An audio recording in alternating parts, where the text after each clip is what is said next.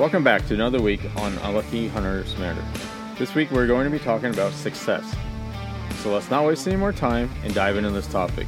Like always, thank you so much for listening to Unlucky Hunters Matter.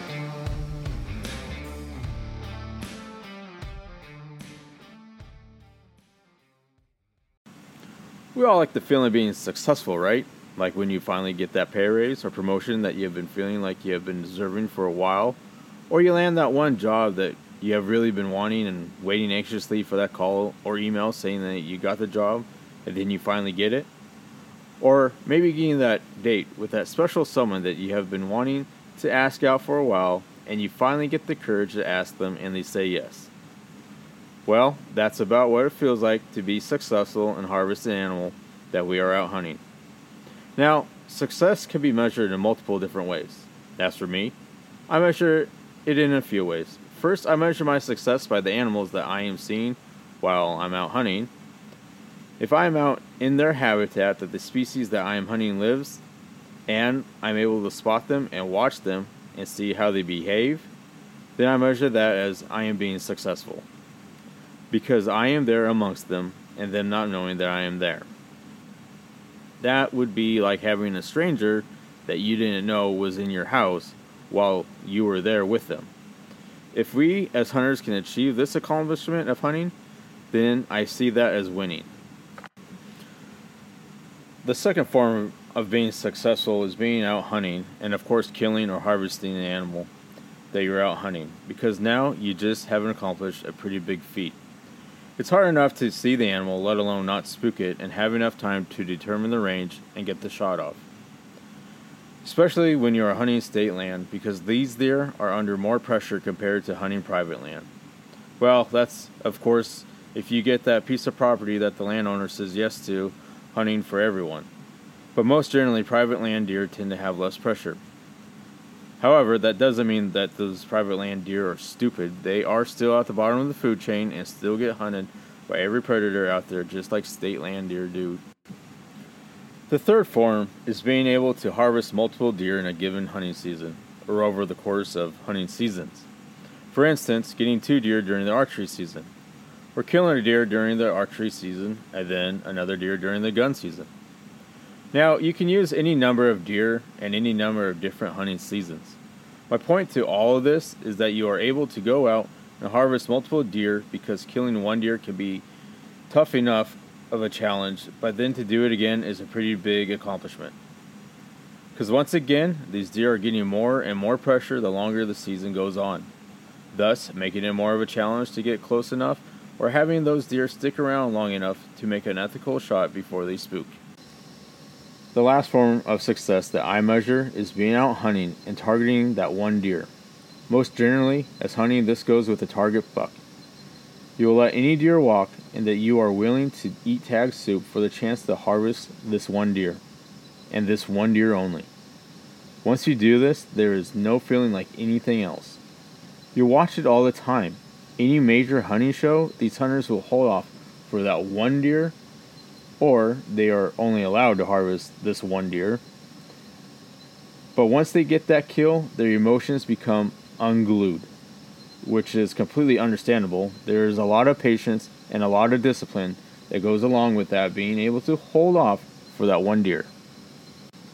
So, why do I bother to bring up the different variants of success, you might be wondering? That's because I believe that these days, or not even these days, but for the longest time, the only way to measure success of hunting is if you killed a buck. Even for some hunters out there, that's not even good enough. Those bucks have to be a contender for the Pope and Young record book in order to be considered successful. You see or hear about it all the time about hunters talking about total deer weight or total inches of antler.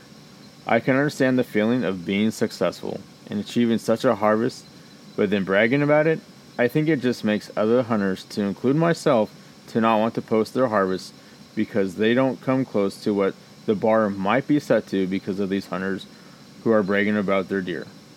Or maybe the fear of being ridiculed because our deer doesn't match up to their standards of what an ideal deer should be.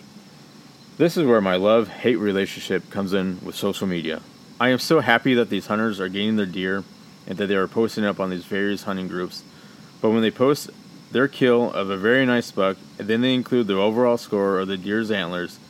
But then they want to crap on someone else's post about how they killed two does within the same day. I don't understand how someone can have the nerve to ridicule someone else like that. They harvested two deer in one day. I dream of the day that I can kill two does in a single day. My point in this is this why do hunters feel like their success is more important than another's? The real answer is it doesn't. End of story. Your success is just that it's yours. Don't let anyone try to take that from you, especially when you're out talking about hunting. We are the apex predator trying to kill one of the most sought out species there is. Everything is trying to kill the same deer that we are. So if you are able to go out into their natural habitat and harvest one of them, then you are doing great. Even if it's a doe or a fawn that just lost its spots or a young buck, you are just as successful as someone who kills a Pope and Young buck in my eyes. Even more so if you killed a deer at close range with a bow, because let me tell you, it's not easy, my friend. We had success here at Unlucky Hunters Matter on Wednesday morning. We harvested a state land mature doe. My plan for that morning was to go out and go in as light as possible. And that's what I did. I had my crossbow, my binoculars, my rangefinder, and that was it. Everything else was back of the truck to include my camera. The spot I went was the spot I had gone opening morning about two weeks prior, where I had seen that doe and those fawns. So I left the truck right at legal hunting light and started to make my way in, slowly creeping through. I was what we call still hunting, which is you take a few steps, you wait, and you pause, you wait and pause. And by doing this, you will tend to sound more like a deer, vice a hunter moving through the woods. And this morning, it happened to work out. I'd move when the wind would move, which would mask my scent. Even though it wasn't much of a breeze, but it was enough to cover the noise I had made walking. And as soon as I got into the woods itself, where this particular hill has three sets of benches. Now, benches where you have a downward slope and then it levels out, and then you have another downward slope and it levels out. So I was on the first bench, this acorn flat a lot of white oaks in there. And I could hear movement but I first when I heard it, I thought it was a squirrel, since the squirrels have been really active with the acorns dropping. But then I listened more closely, and it didn't sound like a squirrel anymore. It sounded like something bigger, but it was down the hill farther there from me. So I went walk, started making my way closer to the edge of this of this bench I was on, where I could see down on the next bench. And lo and behold, there were deer down there. And what caught my eye at first was these two bucks that were sparring at the moment, which was what I was hearing from the very get go when I came into the part of the woods. But then I could see other deer moving. There was fawns running around, does running. Does were eating. There's about six deer total, I think. Two confirmed bucks. I think there was a third one, just kind of hanging out, trying to join in the action. But the one buck I had my eye on was this big eight point that I have had on camera lately. But the pictures I have of him was only at night. So to be able to see this buck during the day, my heart instantly started racing. And my focus at that time was to harvest this buck. So he'd start making his way to my left. Now the wind was blowing perfect for the direction that we were going and the direction that they were going. They were headed into the wind. Except for occasionally this buck would head away from everybody else to my left. So my my concern at the moment at that time was that he'd circle back around because the direction of these deer were headed was they were headed up towards this ridge that I was on. And I was worried that this buck was going to circle back behind me and catch my wind, so I started to move with him. And in doing that, it opened my sight, and I could see more, more deer. And there's this doe that was a lot closer than the rest of these deer. The, the, the herd itself was about 70 yards, but this deer was about 30, moving up diagonal towards my my bench that I was on. So I instantly stopped where I was, crouched down, and had my crossbow in the ready position with my forward elbow on my knee for support, ready to go. But this deer didn't show up in the exact spot that I thought. She was farther to the right, so I had to move just a hair to get on on target on her. And then by doing that, I think she caught my movement because she instantly snapped her head over and was focused on my direction. Now, if you have watched plenty of deer, especially does, you'll understand the posture they get before they start stomping and snorting and scaring all the deer off. Like I said before, I really wanted to harvest that eight point, but the good Lord provided this doe in front of me, and she looked like she was about ready to to bust me. So I quickly ranged her, and I wasn't getting a good range. It wasn't even registering. So by the rangefinder I'm using, it's the Vortex Ranger 1000, and it's a little older, so its minimum detection range is about 10 yards. With that information, I assumed she was inside 10 yards. But hindsight, I think she was probably close to 20. And I was just getting a false reading off of vegetation or something. Anyway, quickly ranged it, wasn't getting anything, assumed inside 10, so I used my 20 yard crosshair and lined it up on her, and I pulled the trigger.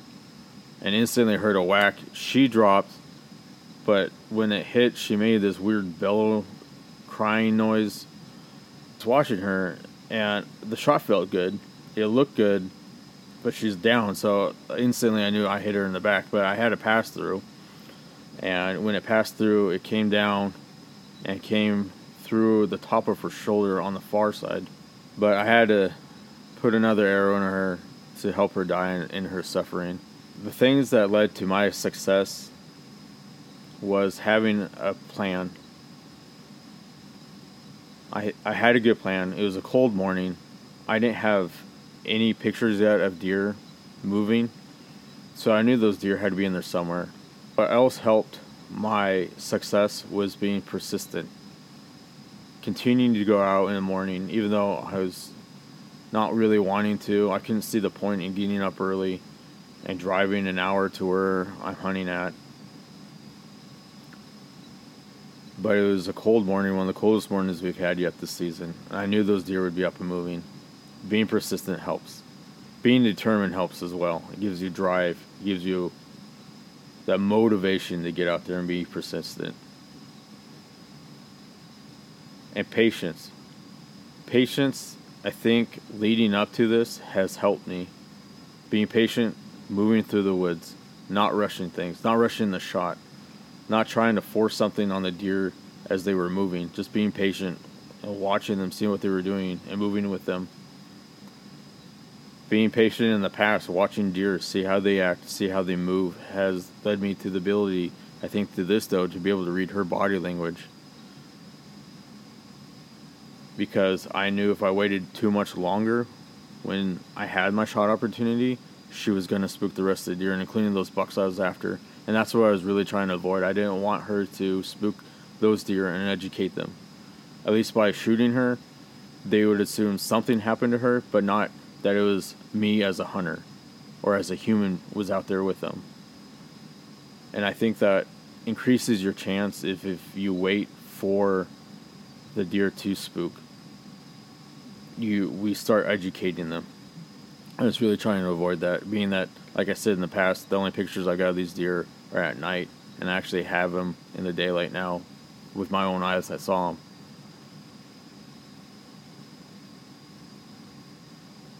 And then going in light, I think that helped a lot. Doing the ground game, playing the wind, obviously playing the wind will always be in your favor. It wasn't in my favor when I first left the truck. It was blowing in the completely the wrong direction. But then I started heading out with the wind in my face, and it shifted on me, which ended up being a blessing because it was coming from the direction that I was really wanting to go from the very get go. Another thing I think that helped me being successful was understanding what the deer were eating. And that was the acorns at the time. And still today, they're transitioning more into the acorns as they start to drop more. So knowing where the, the best acorns was also helped to being where the deer were. And then once she was down, having a plan of going forward. Because once you pull that trigger, that's when all the real, real work starts. She was down. I made the plan to take my crossbow and the stuff that I didn't need anymore back to the truck and then come back with the cart. And then having the cart as my backup plan. I originally was just going to try to drag her up onto the bench that I had shot her from and then use the cart the rest of the way. But I tried that, it didn't work. She was too heavy, too much of a pain to try to drag up. So then I just brought the cart down to her, loaded her up, and it was a hundred times easier. If you don't have a cart, highly recommend you get one. It makes your life so much easier. And then having that plan, having a plan of going forward, and by doing that, it will help make that daunting task of getting your deer out. So my plan for getting her out was I was going to drag her 10, 20 yards, take a break, continue on until we got out of the woods. Also, had a buddy that was coming out, and he came out, dropped everything he was doing to come out and help me. But I was still working to get her out on his way to meet me. My plan for that was, and what helped and what I actually did was I took my jacket off because I didn't need it more. I was working, getting hot. So I'd go take my jacket about 20 yards up the path that I was wanting to go, based off the fallen trees and whatnot. You know how the woods are. And I'd set it down next to a tree, and that would be my goal. I'm gonna drag her to that spot I had picked out, and once I got to that spot, I let her go. By let her go, I mean I put the cart down, make sure she wasn't rolling off farther back, and then I'd take a break, catch my breath, let my heart rate slow down, and then once that happened, then I'd move my jacket once again about 20 yards up to another tree. And I just kept doing this whole process. And yeah, it took me about an hour to get her out out of the woods. And then once my buddy got there, it wasn't that bad. But up until that point, it took about an hour. So understanding that it is going to take a process and it is going to be time consuming. But the hardest part is done though. You have killed your deer. The rest is essentially easy, it's just time consuming and hard work. But you have nothing but time now. So take your time. Don't push yourself, don't kill yourself. No matter how much of good shape you think you're in, just don't overdo it. Now, if you're not in good shape, this is a definitely a huge tip just take your time. You don't want to have a heart attack on that hill or out in the woods. So just take your time, have a plan. The reason why I bring this whole story up, along with the, the lines of success, is yes, I was after that buck when I saw him. But at the same time, I am just as happy that I shot that doe. She was a good, mature doe. She might have been even the doe I saw opening morning and that had spooked with their fawns. But I am proud to harvest that doe. It was it was a lot of work to get to that point to harvest her. A lot of time I spent out in the woods. And at that given moment, I would have worked just as hard if I shot that buck or I shot that doe. So don't ever feel like you aren't being successful as someone that's shooting bucks if you shoot a doe because shooting a mature doe is just as hard as shooting a mature buck. Those bucks learn to be the way they are from someone So obviously, their mom, i.e., a doe, taught them to be stealthy and to be sneaky and to be on full alert at all times. Now, another tip I have is once you have your deer, have a place for it to go. My is an old fridge I have set up here. I took most of the drawers out. I have two racks in there, which is for my shoulders and my back strap to go. The hindquarters just kind of sit at the bottom and are able to drain the blood out and the, for the meat to cure at a consistent temperature.